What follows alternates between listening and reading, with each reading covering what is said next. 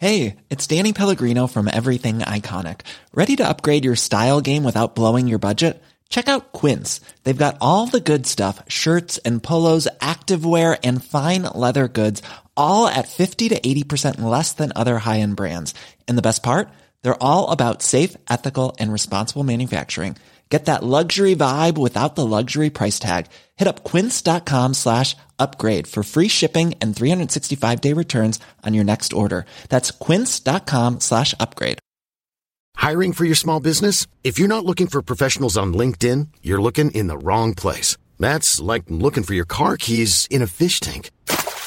LinkedIn helps you hire professionals you can't find anywhere else, even those who aren't actively searching for a new job but might be open to the perfect role. In a given month, over 70% of LinkedIn users don't even visit other leading job sites. So start looking in the right place. With LinkedIn, you can hire professionals like a professional. Post your free job on linkedin.com slash people today. Uh, this. This podcast is a Roifield Brown production. Find others on iTunes. All right. Yeah, I know. If you're interested in becoming a manager, why not speak to my Neil? He can tell you all you need to know about becoming a manager, as he is a manager. He can advise you on management overalls, management willies, and the right management hand scrub to use to get the pig shit out from under your fingernails. Because he's a manager. This is Dumpty Dum, sponsored by managers.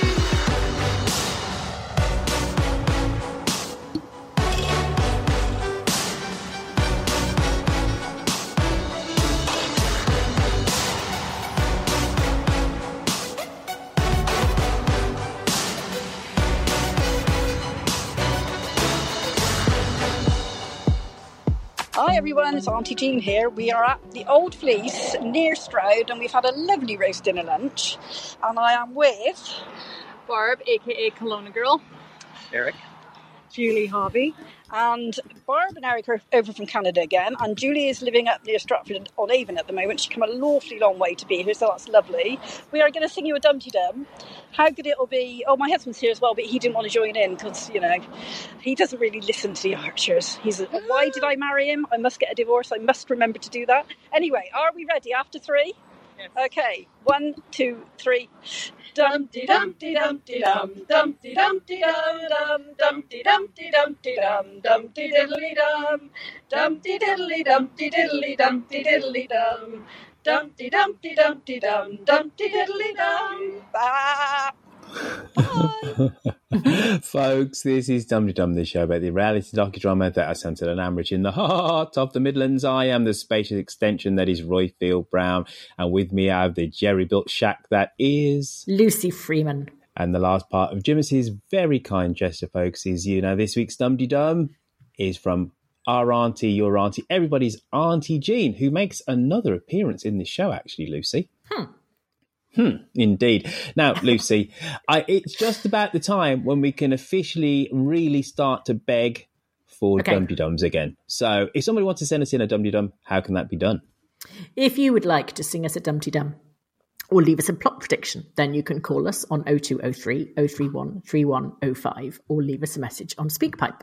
Thanks to Cosmo for his brilliant, uh, no, for his podcast Roundups, Shambridge for her brilliant voices, Mike Hatton for his character counts, and Derek below in the back bedroom. Uh, Derek's also been trying to practice for the Flower and Produce show. Uh, so far, he's only managed to produce some sloppy donuts. Uh, so he's waiting for the tummy bug to go before he starts baking properly. Hey, you are naughty. Uh, you know what? What? Please, folks, I know I said this a couple of weeks ago, but go read those podcast roundups that Cosmo does. Because actually, Cosmo goes rogue. Right. So he, but we'll be talking about stuff on the show and he will just wildly disagree in, in the roundups and stuff. Like they are really good. He's very funny, very Cosmo, droll the writer. who they cut the man they couldn't Yeah, stop. like he, he knows there's no editorial oversight, and he's known this for quite some time. He just writes whatever he wants to write. It's brilliant. So please, folks, go and read those podcast roundups. And um, Just like we occasionally talk about the Archers, he occasionally mentions us talking on the podcast as well. it's brilliant. Well done, Cosmo, and, and Mike Hatton. You know, bless you, sir. Uh, you are you are um, the geeky, nerdy genius that we do uh, need as being part of part of this whole show, and just going through and counting which characters have appeared, and then he talks to himself in the comments as well. He says, "This is the first month." And I was like, Mike Hatton, you are wonderful and bonkers as well, and of course, Shambridge are you know. Uh, you are the cherry on top of our dum de dum cake. So thank you for everybody that contributes. Uh, and on this week's show, I was going to say Claire. Good God, it's not Matt Corner, it's Dum De Dum. On this week's episode, Lucy, we hear from David, Red Agnes, Jean, and Claire. Uh, but first, before all of that stuff, right, Luce, oh my God, we've only got like four calls. Now, actually, we've got Lydia as well. Tabard. We've got Tabard at Roundup News. Uh, but so we're going to have to fill. So I hope you've got some great anecdotes, which you can depart because, like, I don't know what how we're going to get through an hour. But anyway, before Tabard Corner, before Auntie Jean becoming famous, it's our Lucy and a week in Ambridge.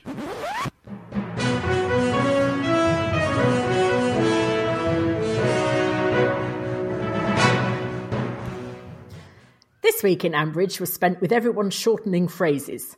Getting rid, end of, bone to pick. Were they particularly pushed for time? Were the Desert Island Discs team making winding up gestures to them through the glass? In between shortening things, they were all going quietly mad. Leonard didn't seem sure what a spoon was. Eddie described himself as a mm-hmm. small tea and a bacon sandwich. And Lexi announced her intention of stealing Kirsty's carpet. Well, we met Joy Horville anyway. So that was nice. Her husband's Keith. Keith Harris and Horville. I wish I could fly. I talked to that. Well, that's lost the Americans. Anyway, she's destined to be Linda when Linda first came to Ambridge and we all hated her. You can. Yes, I can't. Hopefully, Joy is not going to be around for long because she is exceptionally irritating. By the sound of it, Jimus will have strangled her with her own washing line within the next fortnight, and as harassment is the only law enforcement in Ambridge, Jimus will get off free as a bird. In other news, we beat Yay. Edgeley. It's Darrington next. Wahey!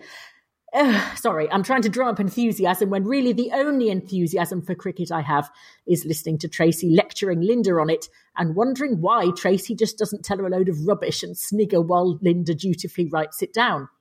When she announced that what they needed to beat Darrington were more rib ticklers, surely she could have just said French ticklers. Where would have been the harm? Oh, God, David's been up in the attic again. One of the scriptwriters got the boys' book of midlife crises for Christmas, and he's using it as the entire basis for a David storyline in which he's terrified of being 60, has started running, wearing a leather jacket, playing tennis, and listening to loud music. He hauled down a box of old shite, and Leonard, with all the peculiar intrusiveness he has for wading thigh deep into the business of someone else's family, went rummaging through it with abandon, unearthing a tennis racket. I wanted to see if I still had it in me, said David. I'm no expert, but you'd notice if you had a tennis racket in you, David, I'm pretty sure. what is hard for Freddy, said Elizabeth, is that he is not being given chances. I really, really, really wouldn't try saying that in front of Emma, Elizabeth. Saying it in front of Tracy is fine, as she'd agree with anything on the off chance it might get her a Sunday lunch. No celery, thank you. Freddie was being given the chance to be a womble, according to Emma, in his trundling about the village towing a wheelie bin behind him, collecting people's plastic bottles to make art out of them. It all just feels a bit pointless, he said. Emma agreed wholeheartedly, and the entire nation nodded along sympathetically. What have you made, Freddie? It's an enormous sculpture of a plastic bottle. Oh, well done, you. What are you going to do with it now? um, put it in a recycling bin? My God, it's like Greta Thunberg's in the room. this rewilding nonsense continues apace. Still, none of the Aldridge Archer clans seem to identify anything a little bit cringe making about conversations like the one between Phoebe and Jennifer. Granny, could you ask Mum to ask Grandad to rent us some land so Great Grandma can give us half a million quid? Thanks, Granny. Love you. People always say pregnant women go a bit bonkers. I don't think they go bonkers. I think they just get very cross, uncomfortable, overly hot, and start wanting to throttle people who keep poking them and saying, Not long now, then. Although Lexi did express her intention of stealing Kirsty's carpet, as I mentioned earlier, I think she was entirely justified in legging it from Honeysuckle Cottage, as they were making her sleep in the baby's room, and she'd never fit in a Moses basket. But running away to Linda seems a bit of a frying pan fire situation, as Linda will advise her to steam her fanny and eat raw licorice. Hey? Jenny Darling, you know, like goop. Oh, yeah. Ugh. Yes. Yeah. Je- Jenny Darling, on the other hand, cannot even say Lexi's name without choking over it, just keeps waffling on grandly about my future grandchild. I don't know why she doesn't refer to Lexi as the vessel.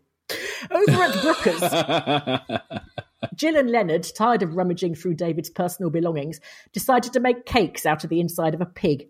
It was a recipe Doris had written down when she was in the later stages of advanced senile dementia. Jill was wary about giving away the secret ingredient. Actually, the secret ingredient was weed killer. It was a suicide pact made between Dan and Doris if the scriptwriters made them have one more conversation about crop rotation. Jimus is building Jazzer an extension. I foresee much hilarity with Jazzer insisting on it having leather floors and a spidarium, and Jim building an oak library and a sculpture gallery. However, the most important thing is that Jimus, for practical reasons, has banned Philip Moss from building it, which means we are spared months of him plopping on about his bad neck. Mm. Kate and Jenny Darling spent an enjoyable morning in the kitchen of the Aldridge's teeny tiny little home. Barely enough room to swing a tagine, but which managed to cope with both of them and a hundred different utterly revolting sounding vegan cakes. Mm, Kate has mm. insisted on Jennifer deliberately throwing the match in the third round to allow spiritual hummus to win. So Jennifer is concentrating on Brian's gentleman's buttonhole instead. To be honest, he's no spring chicken, and although he seems to keep himself in good nick, I'm pretty sure his gentleman's buttonhole must be like the Grand Canyon by now. But Jennifer's got to do something to keep her mind off Lexi. Sorry, the vessel. And Vince Casey was back, the peaky butcher. Sadly, we didn't get to hear him call David Marmite again, which was upsetting, but he did block him in with his BMW. You see, goodies in Ambridge have old Volvos and Land Rovers, and nasty upstarts have BMWs and Range Rovers. It's very simple. Anyway, Eddie seemed to tr- treat Vince Casey as if he was the Don Corleone of abattoirs. Well, I suppose if you run an abattoir, putting horses' heads on people's beds is relatively easy to organise logistics wise. So, in a scene which would defy belief if you saw it on television, David, doing his evening run wearing his Pirates of the Caribbean leather jacket and swinging a tennis racket, stopped off at Brian's house, who was eating his 10th bit of vegan mushroom cake, to say, I know, let's open an abattoir. Righto, said Brian. Where do I sign? I mean, I like it though. It's not a bad idea. And lots of employment for the village. Emma has chicken gutting experience, for one thing. Hooty Jill can make cakes out of the mangled remains. Freddie can tranquilize things. And Will can be in charge of the bolt gun as long as no one makes any loud noises near him or says anything he disagrees with. Fun for all the family, I say. And anyone who disagrees can shove it up their buttonhole. The end. Well done, Freeman. That was so much better than last week. Yeah, you were on point this week, weren't you? I can feel that you actually put your back into it this week. You enjoyed it this week, didn't you? I did. Yes, I did. I did. I did. Well Well, it was a Well lovely week you. to do. It was, was it? Yes. Do you not think it was? Uh, when I have to look at the BBC website and go through uh, their roundups and what's happened, says to me that I can't remember. Freckles happened. Yeah. well, yeah, and the whole thing with Vince Casey, though I listened to that episode, for some strange reason was lost on me. I think um, I was maybe washing the dishes, and there was a pot that needed extra scrubbing at that time, and the whole nuance and the Vince Casey thing kind of passed me by. But yeah, I, I, for me, it wasn't a vintage week, but I liked it. I I it. loved it, and I am wildly biased because it was a Warburton week. But Oh. uh, I, I I loved it. Oh, Loved okay. it. All right. Yes. So we are seeing Tracy just become an integral Yeah. part of everything, Yeah, aren't we? she's everywhere. I love the way as well. She just says, "Why?" when uh, when um, Elizabeth came out and said, "Is, is Oliver around? Could I have a quick?" And, and Linda said, "Oh, he's in his office, but I will let him know that." And she just went, "Why?" she's like Tracy's like having us there. She's like having she's like she's like our insider. She's like our woman on the inside, Tracy Horrobin, because she just asks the question and says the things that everyone else goes Exactly. "Oh, why don't they right- ask that? And she, she exactly does. right to the right to the, the heart of the Yeah. matter. And social conventions be damned. Yeah. Like, uh, I what do you mean? I have a place. I have a place. No, no, no. I'm just going to ask that question and and just do what I want to do. Because with Awesome. with any other, when that storyline happened about, she said, "Oh, I'm going to ask Oliver round for for Sunday lunch to say thank you for Mm-hmm. organising that."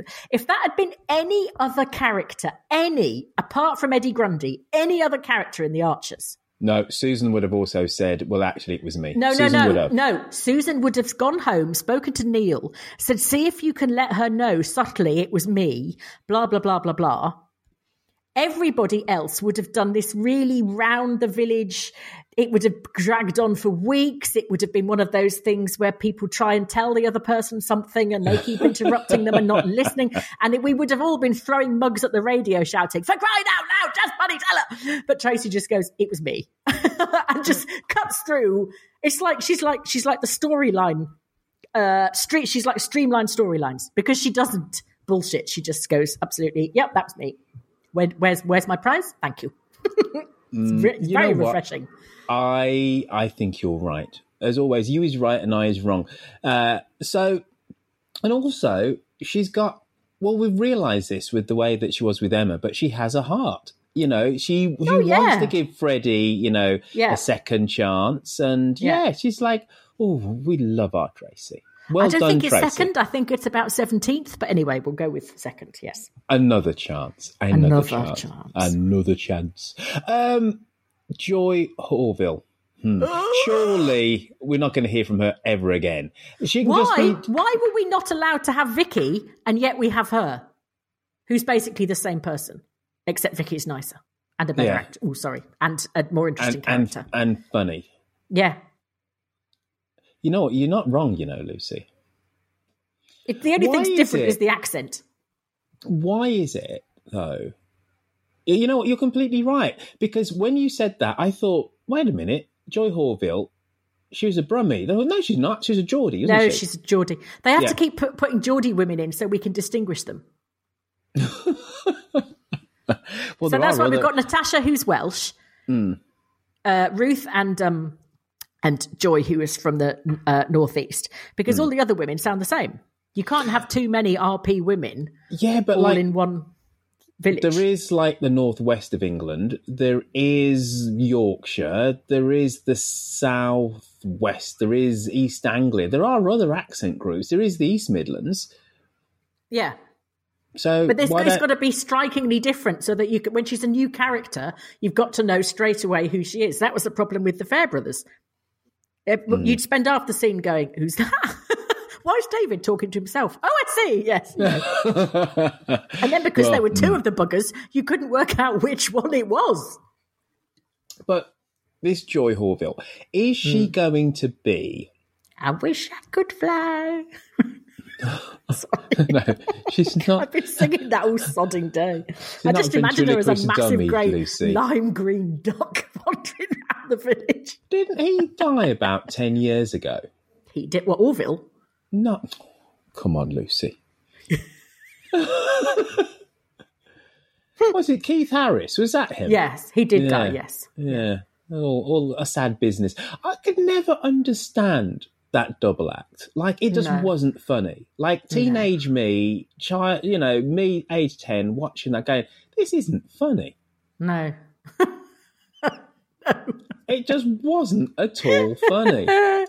You do realise three quarters of our audience are now Googling Keith Harris and Orville to try and figure out what the bloody you know what? And, and so they should. They're Do you know all what? Don't, don't bother. Honestly, don't bother. Well, no, I think they should. They're all they all claim to be Anglophiles, and that's the reason why they listen to the Archers. So Hmm. immerse yourself in our culture and the crapness that was, you know, the Yeah, eighties 19 double act yeah. of Keith Harris and, and Orville.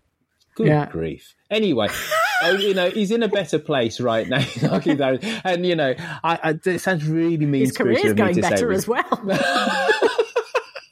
Don't be even mean. I was, I was unsuspectingly mean. You're deliberately mean, but he just wasn't particularly funny. Um, Jennifer and Lexi. I loved that. I loved it. Mm-hmm. I love it because she is. When I was, I was sort of, I was only half joking when I said I don't know why she doesn't call her the vessel, because Lexi as a person. I mean, I think Jennifer's hoping that once she's given birth and handed the baby over, ideally to Jennifer, who doesn't quite trust Adam and Ian to look after it properly, she's she. She's the type of, you know, you could just imagine her accidentally pushing Lexi out of a window just because she's so kind of, you're now completely irrelevant who are who are you? Yes, you well done for for walking around carrying it, and now you know bugger off back to wherever. She's just has no interest in the woman other than as the vessel. Well, to be fair, right, you call her the vessel. That's exactly her role in all of this, isn't it? You know, they needed a a, a, a womb to, Mm. to to grow their sprog. with a view. Exactly. So mm, Yes. Ve- very apt just to to treat Yeah. treat her as thus. So hmm. Uh, and again, we have Linda's warm side, don't we? Linda as um, with a social emotional antenna. Uh, Yeah, it's large partly- up. It's partly, but but she's also loving the fact that she's in control of a situation that Jennifer isn't. I mean. It's not. And- let's let's let's not paint her with too philanthropic a brush. I mean, she's no, no, well, well, absolutely no, well, we- reveling in it. No, but also we got to remember that she could never have kids, so she Yeah. feels very protective in that way. So come on, don't be mean to our Linda. But the again, best bit, just- mm, the best bit was uh, was Brian. Brian, Brian, Brian had a triumph of a week talking about having to eat grey bricks that Kate's made, and then David turning up saying, "I've been running," and he says, "What from?" it's just, I just loved it. It's just brilliant. Really, oh, yes. no, no, it, it there was lots of deft writing this week, Yeah. uh, and, and it was one of those kind of character study weeks. Yeah. So. Uh, props to uh, Warburton uh, because if you said he was good, uh, he must have been good. He makes really good bread as well. Yeah, hey, you're on fire, It's amazing how we can how we can knock them up quickly. knock up the odd loaf in between. You know, get things So- proving while he's um, writing the next script. hmm So last week you said that Oliver Mm. and Tracy Tracy, yes. could be a thing. Mm. You could be right, couldn't you? Well, know. people people kind of it ke- keeps being mentioned as well on the twitters. You know, Mm. How do you feel about a May to September? Um, is it May to December? What is it? Is it May to December? It's May to December. It can't be September, Yeah. can it? Because there's not many months difference. A May to December romance. Where, where do you stand in on, on those types of things, Lucy? A bit of grey love. I ooh, well, I was all right about it until you called it that, and then uh, um, it's not really the age thing; it's the it's the class thing. I'm not sure if if uh, uh, Oliver is has the ability to transcend class boundaries in the way that it would require him to do if he if he if he got together with Tracy. But but Tracy would. Oh God, yeah, Tracy would. yes, because Oh, as we said, Tracy Tracy doesn't see those boundaries. Well, that's She's, what I was uh, going to say. Tracy would think that she's transcending them, but would she be though? What do you mean? I don't Well- understand the question. Well, you know, she would she would not see the you know various uh, social mores, hurdles, etc., and just kind No. of crash through them, and then create a Mm. whole load of other issues as well. Yeah. But I mean, Anyway, you know, mm. you, t- t- to segue from Caroline to Tracy Horrobin is is is quite the transition, isn't it? I mean, you know, the doyen of the Hunt Ball. And Mm. Tracy reminds me of one of those women that they advertise bingo on daytime television. I can't, I can't. I won three hundred pounds of, you know. I it's just I can't. you know, I don't think I think that would be straining our our credulity to the absolute uh, max. Hmm. But um, you know, could be a fling, could be a kind of a a quiet little. But it wouldn't even be a quiet little thing though, because Tracy would Tracy would want to talk about it. She wouldn't understand why she shouldn't talk about it. hmm So yeah. But it would be worth it to watch Susan combust. That would be that. Would be, Absolutely. oh god, yeah. hmm In fact, somebody messaged us about that very thing. Oh, uh, go on then. Um, God, was it God? Oh, that's right. Mike Cordell, Mhm. first time writer innerer. I was interested in the comment about Tracy becoming Oliver Sterling's new love interest and possibly chatelaine of Grey Gables. That would not go down with Susan, who prides herself on being the most successful, socially acceptable Horrobin. She does. That's absolutely true. Mm-hmm. Yeah. She would, she would, she would. Well done being a first time emailer in her as well, sir. Uh, right, you know what? I've got lo- loads of notes here because I said I, I really had to do some research just to remember what, what had actually happened last week. And I realised it was all subtle. And, and Hmm. obviously, if things when things are subtle and nuanced, uh, they go over my head. I need to be bludgeoned for me to Hmm. realise what's actually happened on the Archers. but I can just like prattle on and rattle on uh, and people don't pay their hard-earned Patreon pounds, dollars uh, for that, Lucy. They pay for the week in Ambridge and also a little bit of this.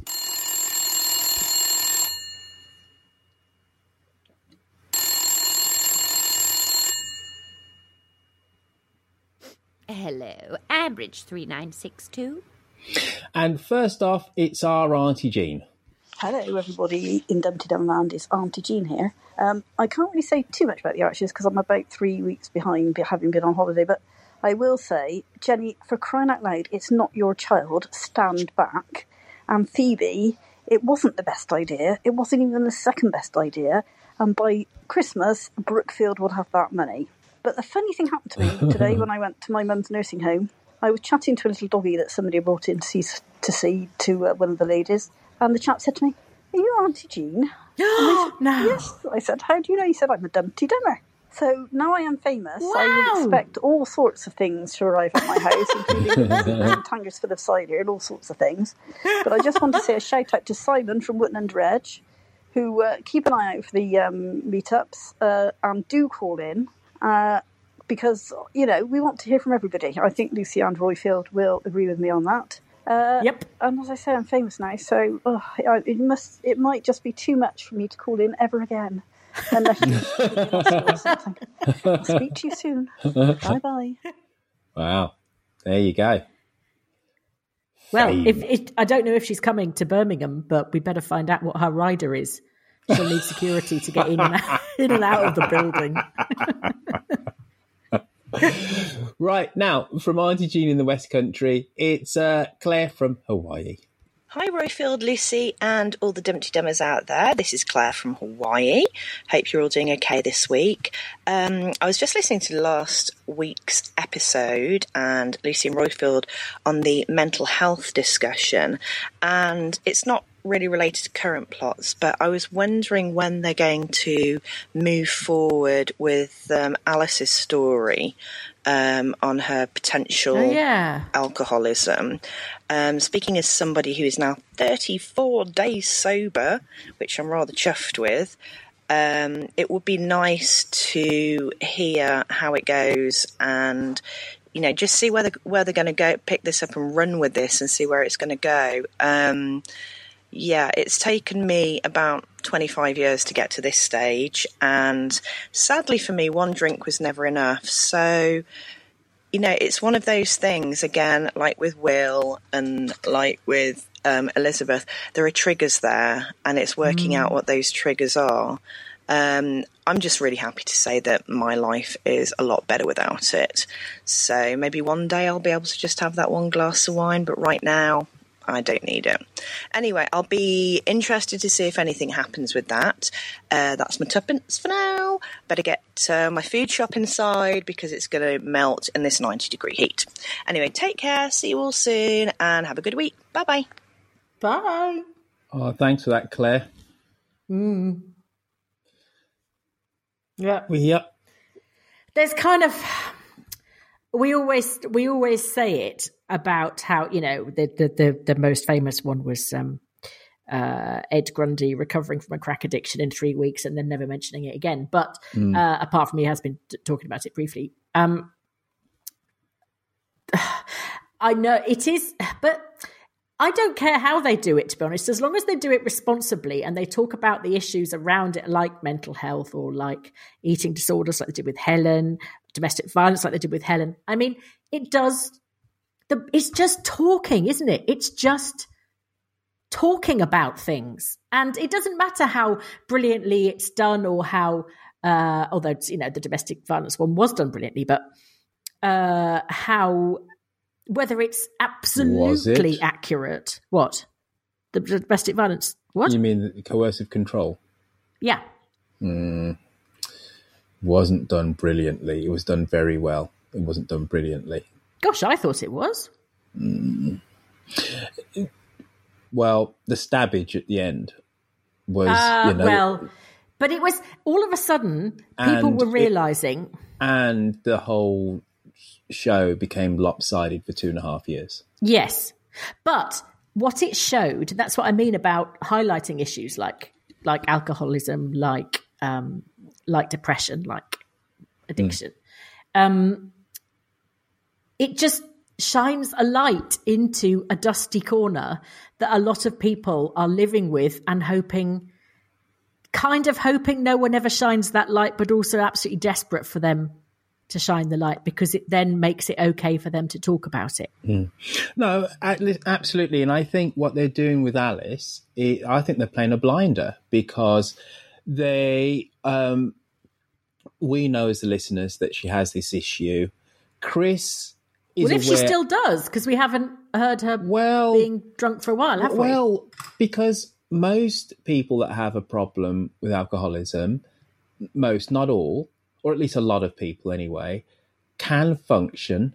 Uh, you know, it's not as if they're the, the old wino in the town who's you know slurring and you know and passed out on you know on the pavement. You know, it's Mm, not like that yeah, for most people. no. They can hold down jobs, but it's people who are close to them that that know that there is an issue. You know, there might be a little bit exuberant at parties, uh, you know, and there are there are times when they're a little bit under the weather, and it's passed off as other things. Um, I was really struck that when I I did some work four years ago. I did a, a podcast for the women's charity Hope in in South London, and this woman said, "I have been an alcoholic for 30 years and I've been a deputy head of a school and people just didn't know and I had vodka bottles in my desk. Uh, she turned up to work drunk, but it, but she could she could pass off to a certain degree. It was only yeah. her it was only her husband and her family that really had any idea of the extent of the problem. Professionally, she said, you know, I'm I'm 55. I you know I get invited to conferences, and she's um, and I'm always smashed.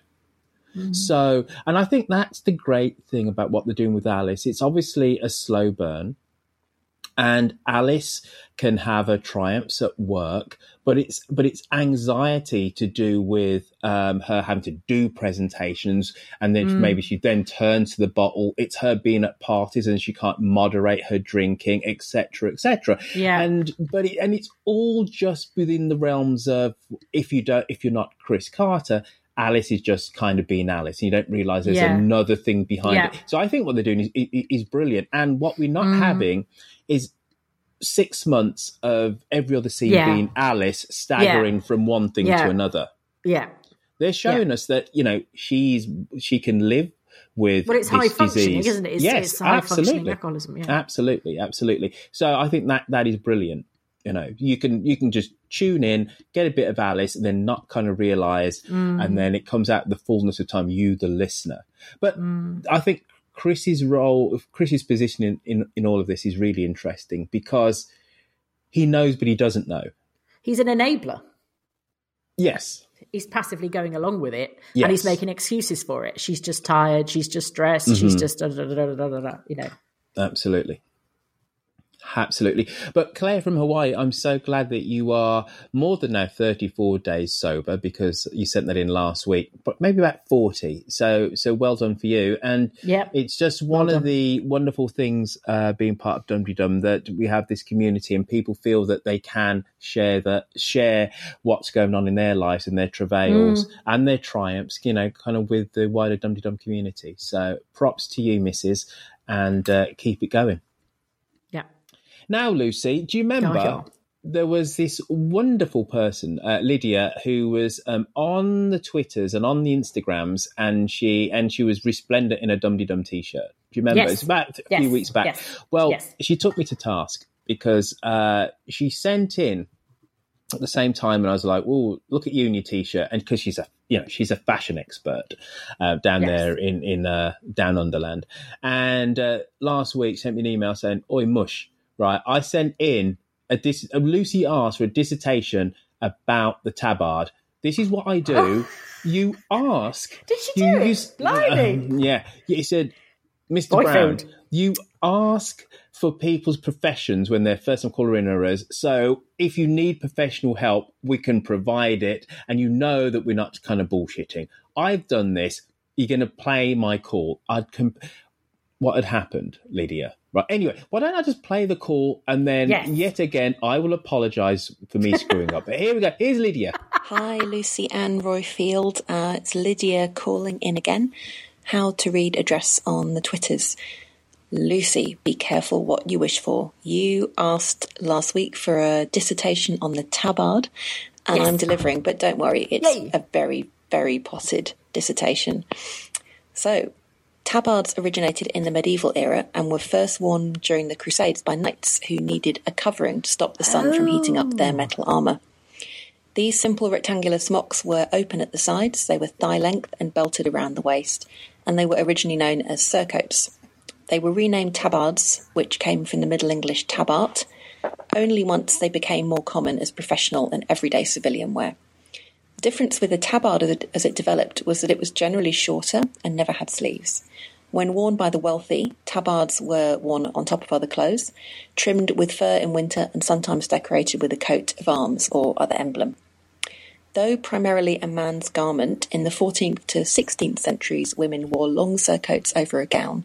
Like the male tabard, these could often be sleeveless, with often very long, deep armholes and a wide neck. So the tabard that Susan wears is derived from that military origin. Um, from the 17th century on, it was worn mainly as a means of protection um, or of bearing some kind of heraldic insignia. The ease of putting it on and taking it off, and the amount of coverage it provides, makes it an ideal type of apron to wear over ordinary clothing in the workplace. They're also popular as high vis garments and can be easily worn over uniform or plain clothes. So there you go. Um, I hope Susan uh, would approve of that. She'd probably find a lot wrong with it. Um, but there you go. Potter dissertation of the tabard. Bye. That's Mm. brilliant. So that's the thing that you see Crusader Knights wearing. Yes. Yes, yes, ah, yes. don't you think? Wouldn't Susan love heraldic insignia on her on her tabard? she could have two bowls of chili and a, and a, car, a spray can of Mister Sheen rampant. That's what she. or sinister. Thank you for that, Lydia, and so sorry that you got lost in the the, the mulch of caller inner, of course. and basically, what it was. Don't Call our listener, call her in No. as mulch. That's not very no, nice. that, what, what it is, the, the slight confusion, shall we say. What it was, that call came through the week when you decided to flounce off and uh, not record a show because you had like family holiday or some kind of family commitment yes. excuse. Some So- and that- flippant, ridiculous. And it was the do, week yes. when I then put together the archive clip show. So that's the reason why Lydia then fell through the cracks because I went, oh well, we can't put it on that show because she's talking about you know the tabard, Yeah. A- and it wasn't a reflection on Dum Dum, and then of course in the week afterwards, then I forgot and I put in the calls and. Yes, so yes. so folks, You are when- becoming, with your apologies, you are becoming the Will Grundy of Dumpty Dum. sorry, sorry. I am I am sat next to my laptop and my microphone with a shotgun, Lucy. I'll tell you, I am, I am on the edge. I'll tell you. so, uh, but, but thank you for that, Lydia. That was most educational. It And, was um, brilliant. It was. Now, um, I should have said this at the start of the show, and I'm just throwing this in now just because it's just come to mind. Uh, Lucy, things are like coming on uh, a pace with uh, the Dum Dum De Dum uh, November the 9th Ooh, goody. Brum. Right. Yes. So there is now dinner booked at the Pitcher and Oh, Piano. there? Yeah. You don't have to come. No, no, no, it's not that. It's just last time, didn't we have loads of people wandering around? Oh, I can't remember. I don't know what you're talking about, but anyway, right. So from five o'clock, folks, to seven half seven, we have dinner uh, now scheduled for the Pitcher and Piano at Brindley Place, re- just by the canal. Lovely walk from the town hall uh, to uh, to the P and P, and you can book your own scran. Right, uh, so you can order your own scran. So we're not doing the buffet menu as I did last year at Cosy Club. Um, by the time that you hear this, you'll be able to go into dumdydum.com and book your place. It's a fiver just to secure your place because they need to know numbers, very obviously. Then, Lucy, you know what we're going to do afterwards? Take a wild guess. Karaoke, No, another guess. dancing. Uh, probably, but I'm not organising that. Uh, we are going to Roller go. skating. Oh no, you know, oh crumbs. No, I did say to somebody that actually we'll go down to the gay village and we'll go to um, we'll go to one of the clubs down there. We can do an Adam and an Ian thing. But anyway, no, we're going to No. the gin the gin vaults and we're going to have some scruff gin. Whoa! There is a wonderful little bar called the Gin Vault down by the canal. It's a like five minute walk from the P&P. That is we're now booked in for there for seven thirty until. And as you walk in, you get a complimentary G and T, and it's going to be scruff gin that is going to be served. So, folks, go on to dumdydum.com um, from uh, go on to dumdydum.com and book your place for either the gin vaults or dinner at the Pitcher and Piano. And then after that, I don't know, Lucy will be in such a state of inebriation that, uh, you know, who knows? All bets will be off as to what we then do afterwards. But uh, it's the gin vaults and it's P&P. Of course, you need to book your tickets for Dum De Dum Live. I'll have William with me, so I won't do any of that. Right. Okay. Sorry. Probably should have mentioned that Well, earlier on. I'll be in a state of such inebriation. that I'll be doing my best um, Alice One impression. whiff of the barmaid's tabard, and you exactly, exactly, Yes. exactly. So, but anyway, okay. So, uh, book your tickets for Dum Dum Live, and we had a lovely little s- surge last week. So, thank you for all those people that went. Oh, I think I'm going to go to that. Uh, still have tickets available. Uh, that's Town Hall website for that. All the other stuff, you can go onto www.com. You can go book that. Now, uh, so that is Lydia and the Tabard. Now, oh, Lucy, we've got a first time caller in her, and his name's David. Hello, Lucy. Hello, Roifield. My name's David. I'm a first time caller in I, I think I'm a Sharon. I remember very much Sharon and Kylie moving into the caravan and John's nightly visits uh, in pursuit of love, uh, arriving at the caravan door like some sort of Don Juan Yeah. in Wellington boots. um, I'm calling because I'm finding some of the storylines at the moment feel like they have the heavy hand of a new editor upon them. Uh, the whole Ed, Will, and Emma thing seems like a setup for yet more hot brother on brother action. Um, Tracy is a terrific new character, uh, but I found the whole ghost storyline just completely ludicrous. And uh, and Joy, who's arrived at the parish council, oh gosh, she's awful. Um, and then she's turned up in another episode. So I very much hope that a tractor skids on some slurry and runs her over. Um, the other thing I wanted to talk about was the rewilding of Ambridge. Um, they never told us what rewilding means in the meeting. They cut away, and in, whenever they talked about it, Phoebe and Pip and Rex, Pip was on a phone, so we never really learned what this rewilding is. But my question is, was Ambridge ever wild? Uh, agriculturally, they've probably been farming in Ambridge since um, before the Romans came. So I don't know what wildness we're intended to go back to. So unless rewilding in some way refers to Brian Aldridge being let out again to, to roam the village, then I don't know what rewilding means. Anyway, um, I love Dumpty Dum very much, and I also like moaning about uh, the archers. So thank you very much.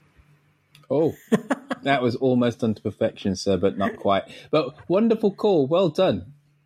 You know, you you he started high, hasn't he? he? Started really well as a first time caller in her. It's like he's yes. not that first call out the park, so to speak. So I just hope with your second call you can keep it to those high standards, David. Uh, right. So what did he talk about? Lucy, what, that bloody how, woman again. How? Mm. I, I, mean, do you think she's going to be a proper character? I mean, are we going to meet Rochelle and all those people? I mean, why? We don't need any more people. Go away, people. I don't like them, new people. Mm. I hope we hear no more than whenever that. Oh, you know what? You can tell if you go on Twitter and see if the actor's got a Twitter account going. Question. Oh, sorry, sorry, sorry. Jesus, bloody hell! Yes, sorry, sorry. Only I'm just doing it now. Sorry, sorry. I would like her to be an occasional voice once, twice a year when they have to talk about Beechwood. When Beechwood gets mentioned, you know, because she's going to okay. be the Dennis Fletcher, the Derek, Derek. Dennis Fletcher, Derek, sorry, the Derek Fletcher. We'll get letters et, now. You know, of of Beechwood, isn't she? And maybe we yes. can just over time segue her into being a silent because she brings nothing to this thing uh, other than unremitting boredom. But that's her whole point. I get that. Uh, and also, she plays the, the role of, of being uh, the newbie into the village who doesn't understand rural life. Yeah. You know, there's there's lots of muck and, and stuff and all kind of so.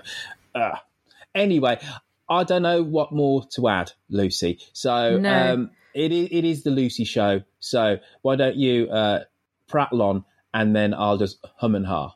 Go. No, no, that was that was it. I said everything. Really? I don't like her. I wanted to stop. Yes, that's it. right. Okie dokie.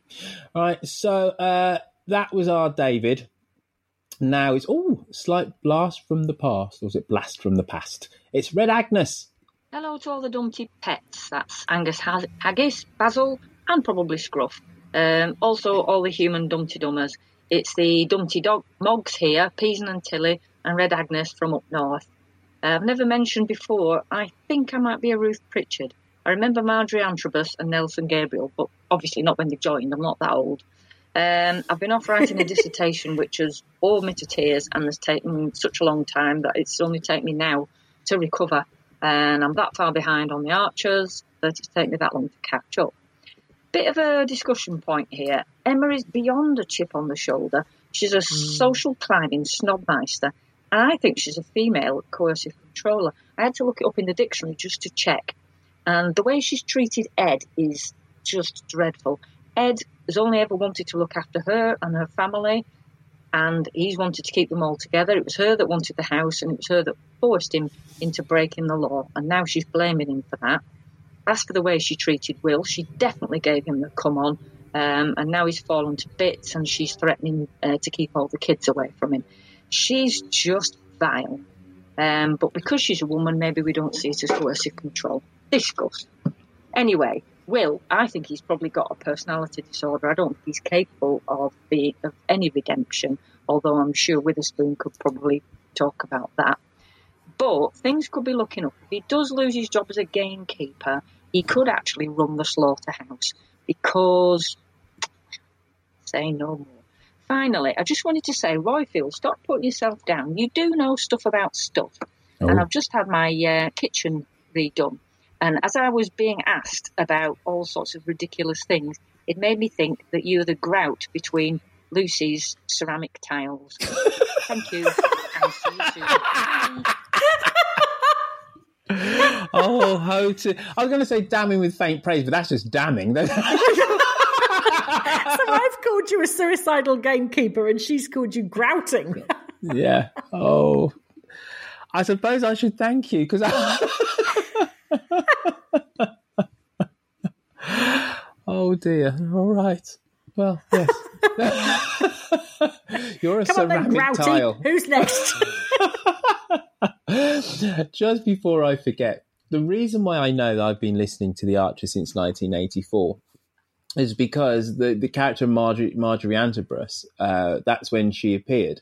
And she came as a fully formed older person. Yeah. I think Yeah, she's already yeah, she retired. did. She didn't, yeah, she wasn't. because I was. I'm about the same vintage, and I remember the dog woman. I remember Exactly. as the dog woman. uh, or Afghan hounds and, and whatever. Yeah, she she came from Sittingbourne or somewhere. I, I can't remember, but uh, so no, that was Linda. Came from That was Linda. Sunningdale. Um, so where did Marjorie come from? She came from Jupiter. somewhere down down south. Don't know. it would have been posh because Anyway. was nouveau, and uh, Mhm. Marjorie Antrobus was. Um, uh, apologies to anybody living in Sunningdale. Uh, Marjorie was was kind of um, more um, uh, more old school, probably Gloucestershire or something. You going to look it up now. What? Uh, I'm I'm looking it up as well. Ah, colonial background in Kenya. Kenya. You have Kenya. to call it Kenya now. You know. Yes. So where were you? Didn't come straight from Kenya though, because that I would have remembered surely. She was the widow of Teddy Antrobus, Mhm. who came from. Uh, they they lived in Kenya. Huh. She came from Kenya. Breeder of Afghan hounds. Got that bit right.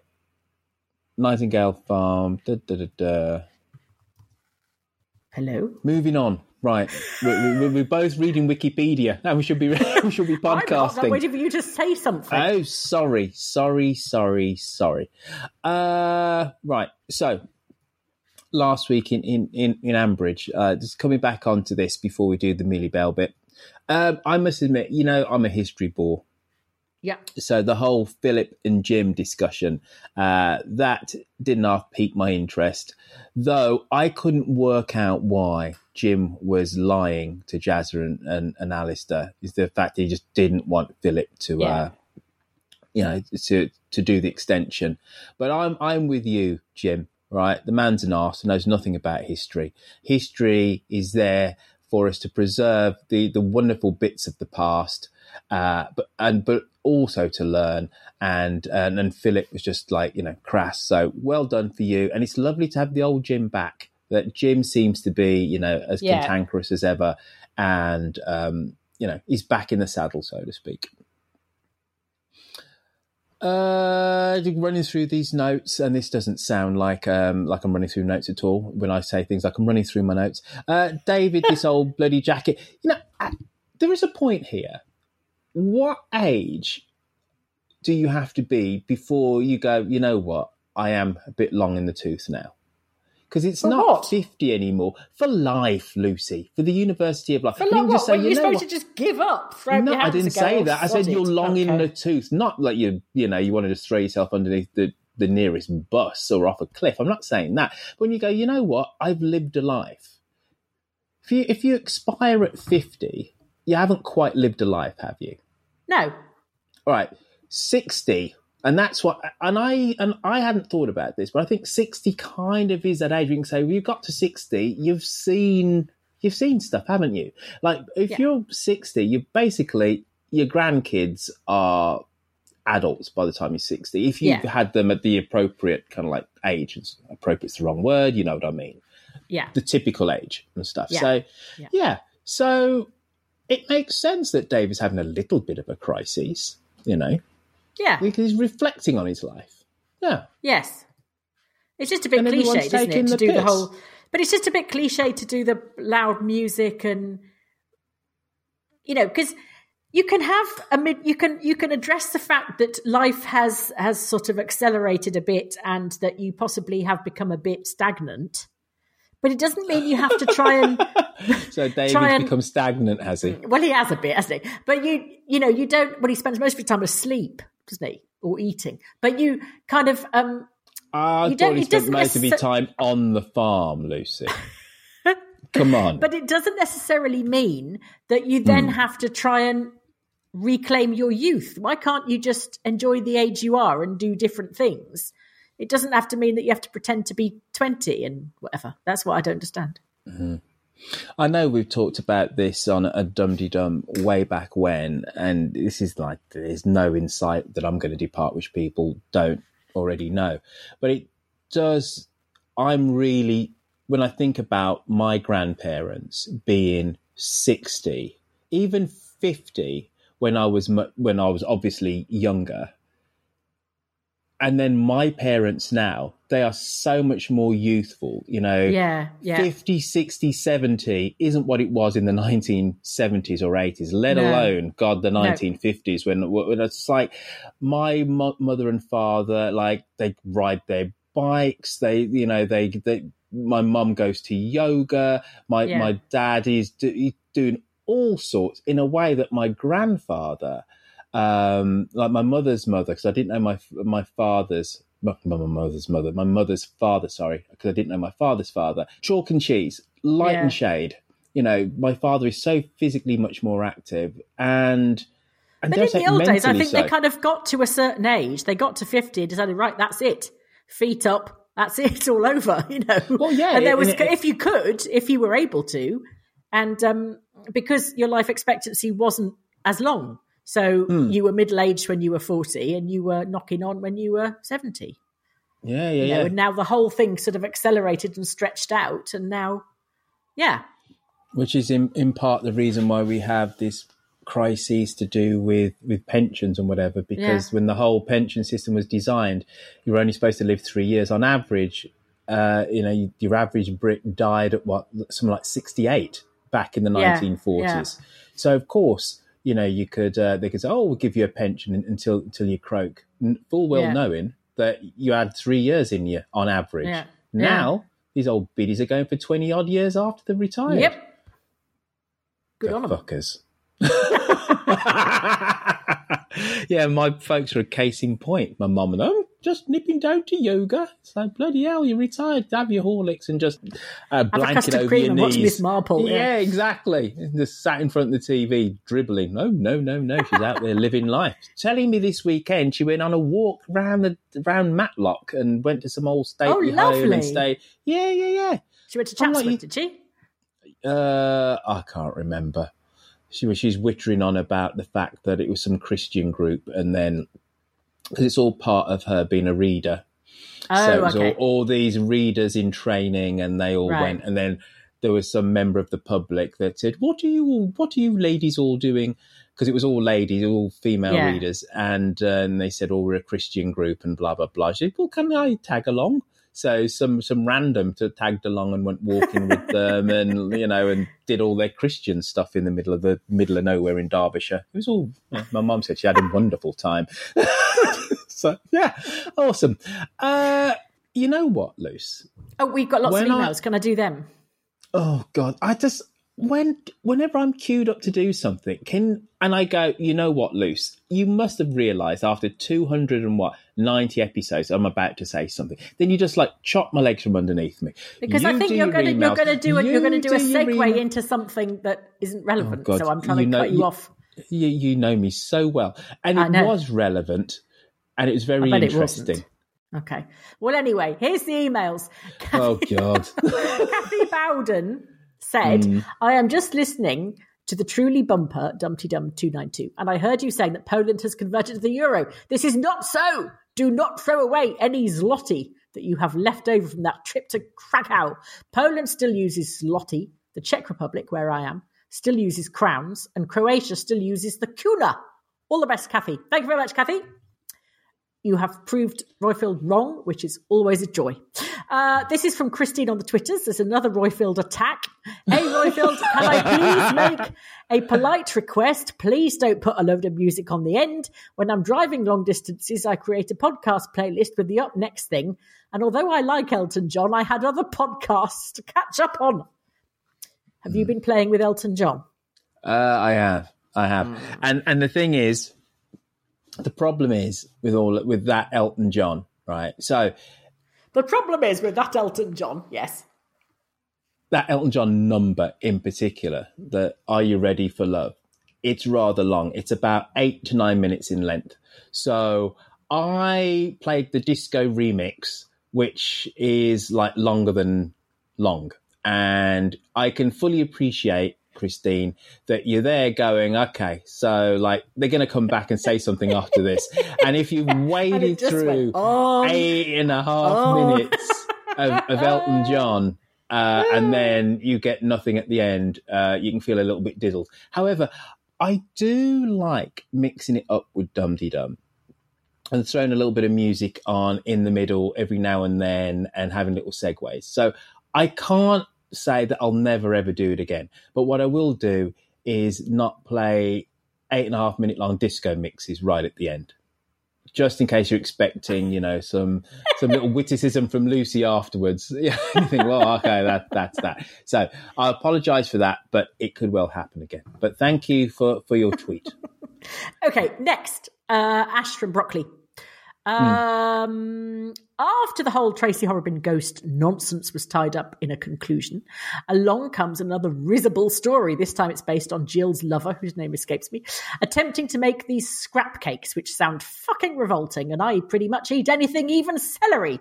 Cue weeks of being in the kitchen, hurriedly hiding cooking evidence, rushing round to other characters' kitchens to practice, Oh, the hilarity which is bound to unfold for weeks on end.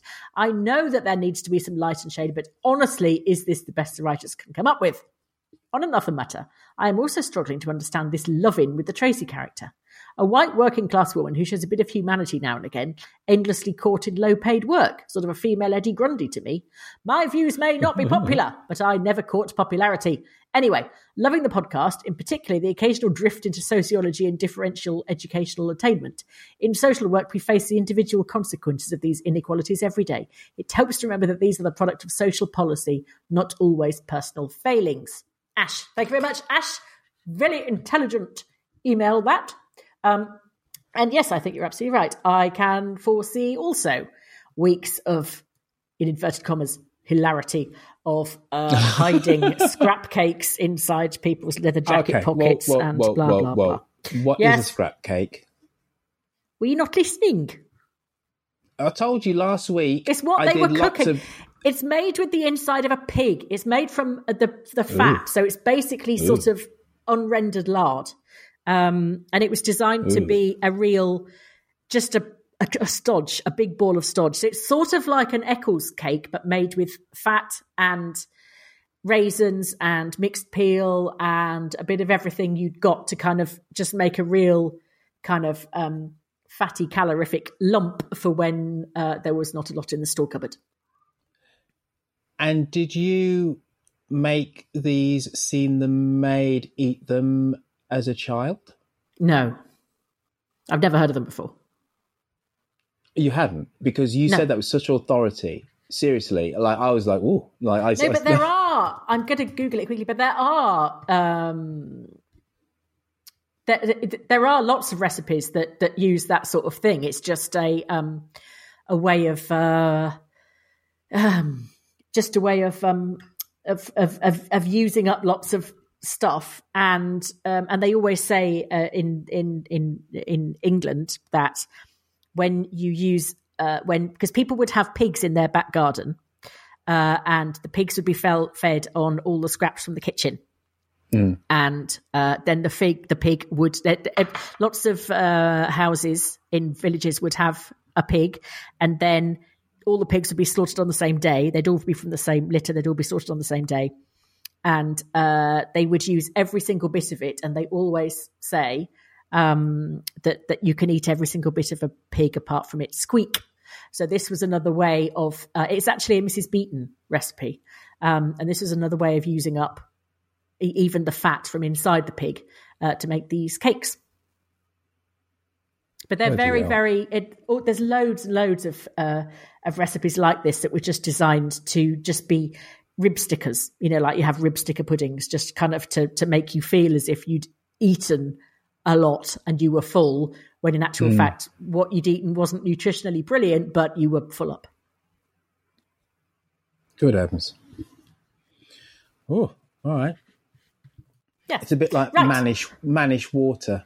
It's like um which The hell is was it's a Jamaican thing. And it's kind of like a soup, kind of like just like a hot drink, but it's like all the odds and sods which you don't basically eat. You kind of boil it and it's kind of like the juice that comes from that. And it's called Mm. Mannish Water. And it's like, oh God. Yeah, it's supposed to put hairs on your chest. You know, it was just disgusting. it's but basically because people didn't have anything to eat and drink. So it's Yeah. a case of, you know, all the entrails, all the things which you're not going to eat, boil that up Yeah. and then have the, you know, the juice from that and Yeah. Mannish water. Just sounded utterly repugnant Yeah. and vile. It's like, oh, Yeah. it's, you know, something which your grandparents kind of had Yeah. and stuff. Mm. Um, Uh, my dad always used to drink the greens water when you'd um, What's that? when you'd uh, boiled uh, sprouts or spinach or cabbage or whatever broccoli, and the water goes green. He would save the water and drink it because he said that's where all the goodness was, and that he'd boiled the goodness out of it. So he'd always drink the the greens water. Mm. Anyway, uh, next email is from Jennifer Corley, who Is she having a go at me as well? Nope, she manages Oh, to, to to Thank stay off heavens. you. Um, Ambridge Pony Club on the Twitters, she is. Um, oh, I love Ambridge Pony Club. She yeah, might well, be coming I love her to, because to- she's. Oh, is she? Yes, she, She was be struggling coming. with the site, wasn't she? I think. Yes. Hmm And uh, we did Um, we did talk some some months ago. and She said she's going to see if she can come along because she lives in Ireland, doesn't she, on a farm with a hubby and everything. Yeah. Yes. Well, I love her because she starts with the sentence "completely agree with Lucy." Yeah. That giving this grant to three twits with no land is ridiculous, Oi, and that the, oi. oh, stop it! And that the whole exercise is just a vanity project for Peggy to play merry hell with family politics. I think there will be a sub clause that says if they don't hit the targets, the whole lot goes to Hilda. However, if Phoebe is half a businesswoman, she might spot that this is actually a great opportunity for Home Farm. Terrific PR after the whole Poison Lake thing. I think it was the yeah, healing the lake and the Am, reintroducing extinct species to the area, namely fish. They could probably charge rent to Peggy for the land they're already using for the deer, the rotting abandoned riding course, another prime target for rewilding, plus the whole concept fits perfectly with Kate's yurts. Great boost for spiritual home. An additional bonus would be that they could let the fields surrounding the farmhouse go to ragwort and nettles to annoy the gills. Just a quick one today. These app things don't launch themselves, whatever Tom thinks. Jen. No, my friend Diego's got a company all about launching apps. Mm. Yeah, it's- so it's all Jen, I think. Yeah, so, by the sounds of it. Uh, and yeah, I see another reason why I like Ambridge Pony Club because she's a Dumpty Dum Ultra, and we haven't mentioned them enough recently. And these are the people that have the, uh, I was going to say the flag of Nepal, but I think we now officially Oh, yeah. call it uh, the Universal. Did you see uh, Barry Internet- tweet, by the way? Yeah. He's he said, Why has everybody got did we talk about this already? We totally He said- did, Lucy. Did Lucy, we? you're doing a me when I mention things which we've already talked about. we totally did, Lucy. So anyway, moving on from that, right? there is a universal um, emoji um, on the interweb which is for Dum Dum members, and it just happens to look like the flag of Nepal. And what I wanted to do, and I don't can't, I, maybe somebody can help me with this. So people that are on Twitter and wanted to just- demonstrate that you're a hardcore Dumpty Dummer, they put uh, the universal symbol of Dumpty Dumness, which looks like the flag of Nepal, uh, next to their name. Right. And what I wanted to do was to recognize that by giving um, the ultras, the real hardcore Dumpty Dummers, some form of discount. Oh, God, I can do it. Right. So if you have a, du- a, a Dumpty Dum flag next to your name, right, you can have one pound off dinner and or going to the gin vaults. There you go. And I will have to just trust you, Dumpty Dummer, that you do actually have the requis- uh, the required logo next to your name. Do not be lying because I'm not going to check. But there you go. So there is encouragement for people. Don't lie. I'm just not going to check.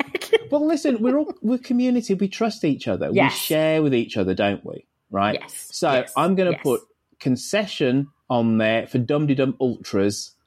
All right. But don't lie. I will not check.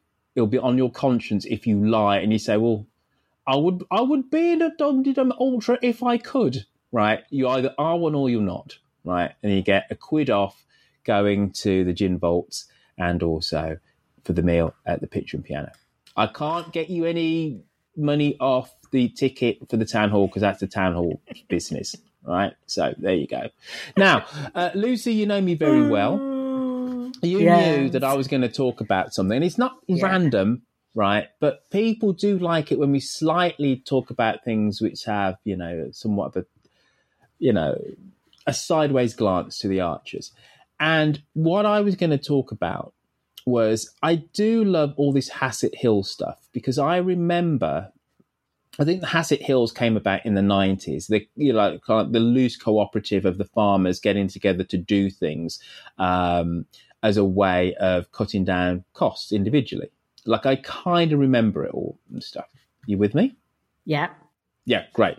All right. And when I spoke to Charles Collingwood, you know, my pal Charles, uh, a couple of months ago, I said I do miss the Borchester land stuff as well because I do like the kind of the cut and thrust and you know the the boardrooms and you know whatever and all these kind of. So Damn it, fact that- Marjorie. Yes. Oh, well, that's exactly what I was going to say, right? But I thought, but then Marjorie Antrobus was never in a boardroom. But anyway, whatevs. So the whole Vince Casey thing Yeah. is a mechanism for there to be big business shenanigans. And, you know, we have talk of Hassett Hills again. Okay. And then this is the, the slight segue. Holy camoli, Lucy. Have you heard about Succession? That show Yes, on HBO? yes, yes. Have you watched it? No. It's brilliant. Is it? It is one of the most stunning bits of drama I've watched in a long time, right? Folks, if you're in America, it's on HBO. I'm presuming it must be Sky Atlantic in the UK. If you're somewhere else on planet Earth, I don't know how you get it. Brian Cox plays the, the patriarch of the family, Logan Roy, and basically it's the Murdochs, Lucy. It is the Murdoch family. Uh, so um, Brian Cox, um, supposed to be born in Scotland, made his money in Canada, now lives in New York, and he has this dysfunctional family around him. Utterly brilliant. He is such a shitbag, right? He is an amazing tour de force of just a presence. You are scared. You are just like he's just unremittingly all about business. Every every member of his family is horrible, Lucy, Mm. but in a believable way. They're not moustache twirling villains at all. but like you'll watch one episode and you go, "Well, I don't quite like Kendall." Then you go the next one, "I don't like quite like Shiv. I don't like Roman." None of them have any redeeming qualities, but it's believable, and it really made me, you know, think about how good the writing is on the archers it's a different type of writing. But with the characters we have you know we have light and shade with our characters and we have some characters which are undeniable undeniably wholesome. Robert snell uh, johnny. Um, and then you have some characters which are nice but you know sometimes you have to peel off that layer. So like linda snell. Linda snell is fundamentally just wholesome and whatever right? This lot are all vampires right but it's brilliantly done lucy I- i'm i'm just like bowled over and it is so obviously the murdochs um, so he has this one daughter who is Siobhan, who's obviously Elizabeth Murdoch. He has this other son, Roman, who is this, this dissolute, just like pisshead who can't really do anything, but he's the CEO of this multinational media company. Please, folks, go and watch Succession. It is utterly brilliant. You'll come out of it needing a slight wash, but and and it is dramatically perfect. dramatically perfect, and it, it, it it's basically Dallas, but forty years later, in terms of it's high business, it's the rich, it's the privileged, it's the elite, it's the entitled. But these are characters you can truly believe, and the business deals make kind of sense. So if you want to see the, the inner dynamics of the Murdoch family played out for dramatic effect, go and watch Succession. There you go. You saw it coming that I was going to go off on a, on a, a little bit of a, a, a, rant about something not to do with the Archers. Well done. We've only been doing this for five years. Now, on that note, folks, it's uh, that that weird time where uh, you might get an ad, you might not. Oh, did you hear? Did you hear that? Um, the, what the ads were last week? Oh, the Brexit, the, the survival. Yes. And it's narrated I, by harassment. Yes. Yes. Yes. yes. Can we get any higher? yes. Only dolphins can hear us now. Yes. so you might get an ad and uh, if you're in Britain, it's going to be something to, uh, it's not Project Fear, it's Project Reality, it's Yellowhammer writ large. We're going to be screwed if we have a no deal Brexit. You're probably an ad for that. If you're anywhere else on the planet, you probably get an ad laughing about Britain and the ri- risable state of our democracy. Selling a little or a lot? Shopify helps you do your thing however you cha-ching. Shopify is the global commerce platform that helps you sell at every stage of your business. From the launch your online shop stage to the first real life store stage, all the way to the did we just hit a million orders stage. Shopify is there to help you grow. Shopify helps you turn browsers into buyers with the internet's best converting checkout. 36% better on average compared to other leading commerce platforms because businesses that grow grow with Shopify. Get a $1 per month trial period at shopify.com/work. shopify.com/work. Burrow's furniture is built for the way you live. From ensuring easy assembly and disassembly to honoring highly requested new colors for their award-winning seating, they always have their customers in mind. Their modular seating is made out of durable materials to last and grow with you. And with Burrow, you always get fast, free shipping. Get up to 60% off during Burrow's Memorial Day sale at burrow.com slash ACAST. That's burrow.com slash ACAST. burrow.com slash ACAST. Millions of people have lost weight with personalized plans from Noom. Like Evan, who can't stand salads and still lost 50 pounds. Salads generally for most people are the easy button, right? For me, that wasn't an option. I never really was a salad guy. That's just not who I am. But Noom worked for me. Get your personalized plan today at noom.com. Real noom user compensated to provide their story. In four weeks, the typical noom user can expect to lose one to two pounds per week. Individual results may vary. But anyway, now it's Millie Bell. G'day, everyone. Well, it's definitely one of my favourite times of the year the Flower and Produce Show. You all know I love the Flower and Produce Show and I love the Christmas Panto. So I had to ask the question what is Jill's secret ingredient? And I wanted to know was anyone prepared to represent Dumpty Dum at the Flower and Produce Show? And I asked for a show of hands. Sarah Kate Mary said, My mother got first for her shortbread and second for her flapjacks last weekend. She'd definitely give Jill a run for her money. Lisa Wallace said, I won first prize with a display of floating flower heads at my village show last week, and I'm happy to decapitate more flowers in the service of Dumpty Dum. Thank you. Zoe Picton said, I won the shield for the highest overall points in the children's classes several times in our regional show.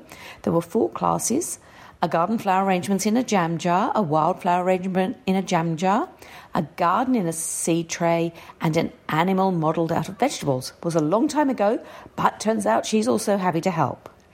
Uh, Claire Asprey said, Our village show was cancelled this year due to a lack of volunteers, which means I get to keep the trophies I won last year. Happy to do some baking on behalf of Dumpty Dum. Uh, Franklin Habits said, I'm already committed to showing off my plums in High Dudgeon, but I'll be delighted to cheer our champion in our And Jed Robinson offered the advice that he's not sure of the secret recipe, but heard it started as a traditional Dutch recipe, if that helps. And Stephen Bowden suggested that it has to be Grange Farm Scrumpy. It only takes a few drops to deliver the mind altering effects that draw Robert Snell to Cider Club each week. Thank you for that. We also loved the episode where Tracy Horrobin somehow inveigled her way into Lower Loxley for dinner. And I wanted to know who wanted to join me in the cheap seats as we watched that show. And Glenn Parsons says, classic lines, I can't make this Sunday as I shoehorn my way into your gracious home. Kate Lyle, I think they'll all have a brilliant time, except Russ. Russ will not have a brilliant time at all. Melissa Williams said, cheap seats? I'm splurging on the front row. Alison Heinmark said, let's hope Oliver goes too. Freddie and he are not snobs. Gillian Corrigan can't wait. And Jed Robinson said, as if Elizabeth hasn't suffered enough this year. So there you go. We're all looking forward to that episode. Uh, we also discussed, um, this was a very short thread, but um, I posted Dear Wendy, our son is struggling with his mental health, but his job requires him to carry a gun. We have tried raising our concerns, but he is resistant to listening to our concerns. There was recently a scary incident involving the gun and his personal safety. We are at our wits' end. Please help Anonymous. And there were not many responses to that. However, Jed Robinson said, Don't worry, he'll be fine. Also, are you sure he'll be missed? And my favourite was Jimmy Wiseman, who says, I believe they're looking for a kitchen porter in Grey Gables. What's he like vis a vis sharp knives? So, thank you very much to people for joining in with that. And we finished off with something I wasn't going to post on Saturday because I was so irritated, and then I had to, and I said, I have to say this because it's been giving me the irrits all day. It is bad enough that Clarrie enables poor beha- behaviour in both her boys, but now Jenny is enabling Kate. It's great that she wants to enter her cooking in the flower and produce show, but she should be competing fairly. Yes. Ventova. Helen Sanson said, wait until Kate actually asked Jenny to cook it and let her pass it off as a spiritual home special. Wow. Jane Evans was Smith said, I got the impression that Jenny was manipulating the whole situation and will be quite happy to step aside. Hadn't thought of that, Jane. Thank you for that. Jane Mitchell agreed, though, and said, I wonder if mum child codependency will be the next Archer's public service theme. Needed, but not dramatic enough, I wager. Janina Krask said, I'd love it if Kate entered and came third or fourth. I'd love it too, especially if she's the only one that's entered, Janina. Um, J- Janice Betson said, Yep, Jenny should compete. Uh, Witherspoon said, Unfortunately, I think this dynamic will still be at play when Jenny is her mother's age. And Fiona Crawford said, I'm sure there'll be plenty of other entries, so Kate is unlikely to win anyway. Look, it was fabulous fun this week again. Uh, do love the Facebook page. I sit on the sidelines when it's Yokel Bear's turn because I think, well, I get loads of turns anyway, so it's not fair for me to join in. But I watch carefully because you are so funny and so clever. And uh, again, we had a great week. So uh, looking forward to speaking to you all in a fortnight. But until then, hooroo! Hooroo! Ooh. Sarah, love. Uh, right, Lucy. Uh, it's mirror headlines. Uh, we Right, we got the we got the finish line in sight, haven't we? We have. Uh, Mm. This one was sent in by Aurora Fanny Pants, who is a long term listener of Dumpty Dum.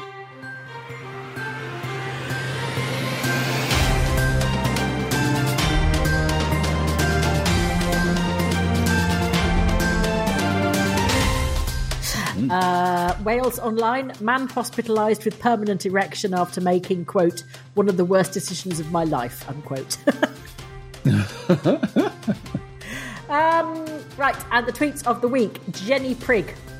This is after um, uh, Mrs. Joy Horville's uh, scene.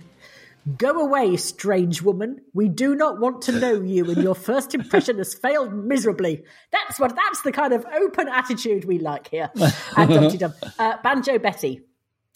11th of September. That was one of those episodes I sometimes listen to with a non listener and they look confused and my innards shrivel a little in shame. We've all been there. Uh, Exeter Dormouse. Tracy. Here's one.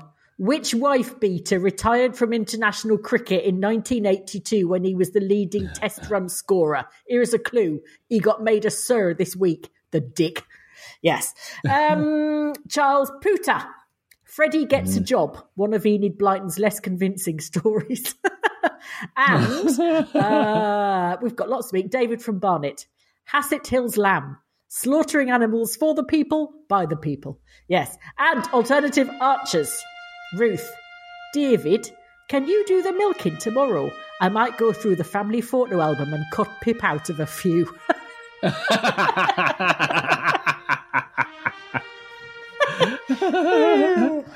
oh, that's sweet of the week. I take it. yes, sorry, I should have Oh. said that. Yes, it was. Hey, Lucy. Right. What? Take a wild guess. Right. Apple Podcasts. Right. And Oh. France. Uh, So French Apple Podcasts. What podcast do you think is ranked at position 924? The uh, Dumpty Dum. Spot on. Spot on. 900 and what? 24. That's So I quite, get I'm quite pleased with that. We're Yeah, yeah, yeah. 924th in the And, French. and, and, and we've gone up four places from last week. We big in Japan? I bet we are. well, I I, th- I would probably, but I I do get these these email alerts, and uh, and that just really made me laugh. Congratulations, position 921. and you've gone up four places. Well, it's only Jacqueline Berthaud, isn't it? Now Emily's back. That's it. She's it. Well, you you you'd think there's probably one or two others, but like but slightly probably more pertinent. Number eighteen in the UK. Oh, very good. Yeah. Was our last episode, which was a, a lot of fun. So uh, I, I I did pat myself on the back for That's that very- yes, uh, rather terrible pun. Yes, thank you, thank you, Lucy, thank you, thank you, thank you. But dumdydum.com, folks, go there. It's got the shop, and you need the shop if you're planning on coming to Birmingham on November the 9th. You're going to need to go onto the Dum Dum shop, get your apparel because we need you turning up uh, with all manner of dum dums written all over your body on bits of clothing, and you can only get them if you go onto our shop. And though, though, though, though, Lucy, we didn't do this last time because you know a couple of people says, "Oh, can I buy a T-shirt, Mister Mister Roifield?" I'm like, "Oh God, I forgot." I am gonna come with some T-shirts and some mugs. Oh, didn't they say But we weren't allowed to do that? No, we absolutely were allowed, Lucy, and they Oh. expected us to do that. that that's what Nick said. He says, "Oh, so we've got room for your merchandise." I'm like, "Merchandise?" He went, "Well, of course." Yeah. I'm like, "Oh God." So yes, we we we were allowed, and I just didn't think because I because I is stupid. All right, so uh, there will be some merchandise on sale. When I say some, I really mean some, not much. Uh, but like, don't look, just don't take your life in your hands. Purchase it first. Go to dumdum.com, hit shop, get yourself a nice t-shirt or a hoodie or a hat or something that says Dum, and turn up with that and a pair of wellies, and then that'll be awesome. And also, don't forget that we need uh, the categories, the categories of what we're going to hand out for the awards. I know people on the Flick app are talking about it, uh, but we we need to we need to start coalescing them, don't we, Lucy? So maybe soon. No, there's no maybe about it. Considering that we're halfway through September, I think in the next couple of weeks, you and I'll have to send a few emails to each other and then uh, whittle down the suggestions that people come up with for what the award categories will be, and then we can do that and then put the online polls on Twitter and on dumdydum.com so you can vote for whatever the heck you want to vote for, basically. Then we can hand out mugs to the to the winners of said same polls. So that's dumdydum.com. Go there. It's got awesome stuff. And of course, read Cosmo's rather clever, funny, witty, on the nose podcast roundups uh, because um, they're there. So go listen to that. Is there anything in red? Uh, there is. To get in contact with us, you can send us a voice message via SpeakPipe on the website, or you can call 0203 031 3105 to leave a message. Mm, awesome balls. And of course, uh, if you want to uh, support our show, and we did have a new Patreon last week, uh, you can do that by going on to patreon.com. And for the princely sum of two US dollars per episode, you get extra content. And uh, so at the moment, uh, you'll probably listen to, if you're already a Patreon supporter, you've listened to my interview with Charles. Have you listened to it, Lucy? Not yet. No. You never listen to my stuff. I will, Don't I think, Lucy. But no, you know what though, right? I've noticed this about you. I've so noticed this about you. Right. If there's a walkie-talkie, who's your biggest fan? Um, and I'm always like, Lucy's done a walkie-talkie. It's really good. I interview somebody, and you never no, but that's because you have listen to listen to it because you're editing it. You can't not hear it. Yeah, you're but the I one don't- that's editing it. Yeah, but then I don't have to then go onto the show and publicise it, do I? No, Just bigging up a friend, Lucy, because that's the way. I am. I'm sorry. Yes, I will listen. Really being noted. Sorry. Hmm. Right, so Twitter, folks, go on there, and we're at Dumdy Dum. I can be found at Roifield, and I'm just going to pass on the, the other person because she never bigs me up. So, who are you? Go on, you might as well just you Lucy know, plug V. yourself. Freeman. Yeah, right. My supposed co-host and friend. Right. and of course, folks, there is Facebook. Go on to Facebook and Millie Bell, Yokel Bear and Witherspoon do their alchemy. They sprinkle the gold dust all over that platform and just turn it into wonderful time if you're an Archers fan because they've got this little area called Dum Dum on there and it's wonderful and it's warm.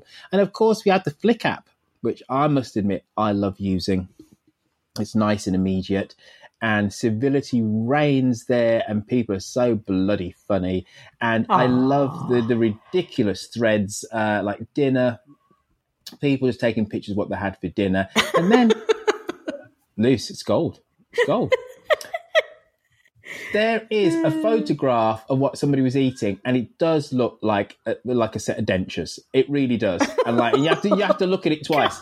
It's just there's some brilliant things on there, What and then of course, then? pe- um, it was a bit of mash and a whole load of gravy. But the position of the gravy and the mash, you look at it and you think that's just a pair of dentures. Someone's teeth have fallen out. Someone's eating their teeth for dinner. but then, of course, there's wonderful threads like everything Grundy, um, life imitating archers. It goes on and on and on. When are we going to get a dignified exit for Joe? So, in the show notes um, of this podcast episode, you'll see a link for the Flick app if you're not already part of it. And and and again, because this really has been the Auntie Jean show. yeah. Auntie Jean was at the start, she was in the middle, and I'm going to end with Auntie Jean. Um, one of the reasons why I just love doing Dum Dum is because there's, a real sense of ownership by by you, the listener. And Auntie Jean um, is just an exemplar of that. Yeah. She says hello to everybody who, when they join up to the Flick app, in the welcome section, they say, Hello, my name is Susie and I'm from Singapore, or my name's Desmond and I'm from Denmark, who's whatever. She always says, Hello, Desmond from Denmark or Susie from Singapore, you know, welcome from Auntie Jean. And it's just, you know, she doesn't have to do that, but she does. And Auntie Jean, we salute you. You are utterly wonderful. She is the best auntie. She is. She's our auntie. She's everybody's auntie. Yeah. Planning for your next trip? Elevate your travel style with Quince. Quince has all the jet setting essentials you'll want for your next getaway, like European linen, premium luggage options, buttery soft Italian leather bags, and so much more. And is all priced at 50 to 80% less than similar brands. Plus, Quince only works with factories that use safe and ethical manufacturing practices. Pack your bags with high-quality essentials you'll be wearing for vacations to come with Quince. Go to quince.com slash pack for free shipping and 365-day returns. Mom deserves the best, and there's no better place to shop for Mother's Day than Whole Foods Market. They're your destination for unbeatable savings, from premium gifts to show-stopping flowers and irresistible desserts. Start by saving 33% with Prime on all body care and candles. Then get a 15-stem bunch of tulips for just $9.99 each with Prime. Round out Mom's menu with festive rosé, irresistible berry chantilly cake, and more special treats. Come celebrate Mother's Day at Whole Foods Market.